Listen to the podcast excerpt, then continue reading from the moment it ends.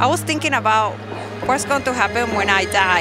Heaven is waiting for you if you put your faith in Jesus. My trust is in the Lord.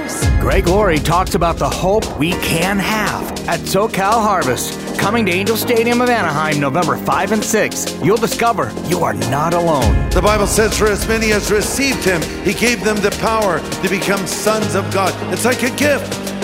God is offering to you the gift of eternal life, and all you have to do is receive it. Receive the gift.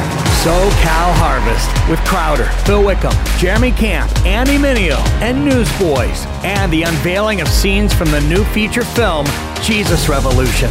Don't miss SoCal Harvest with Greg Laurie, November 5 and 6 at Angel Stadium. Details at socal.harvest.org. Admission is free. Again, socal.harvest.org.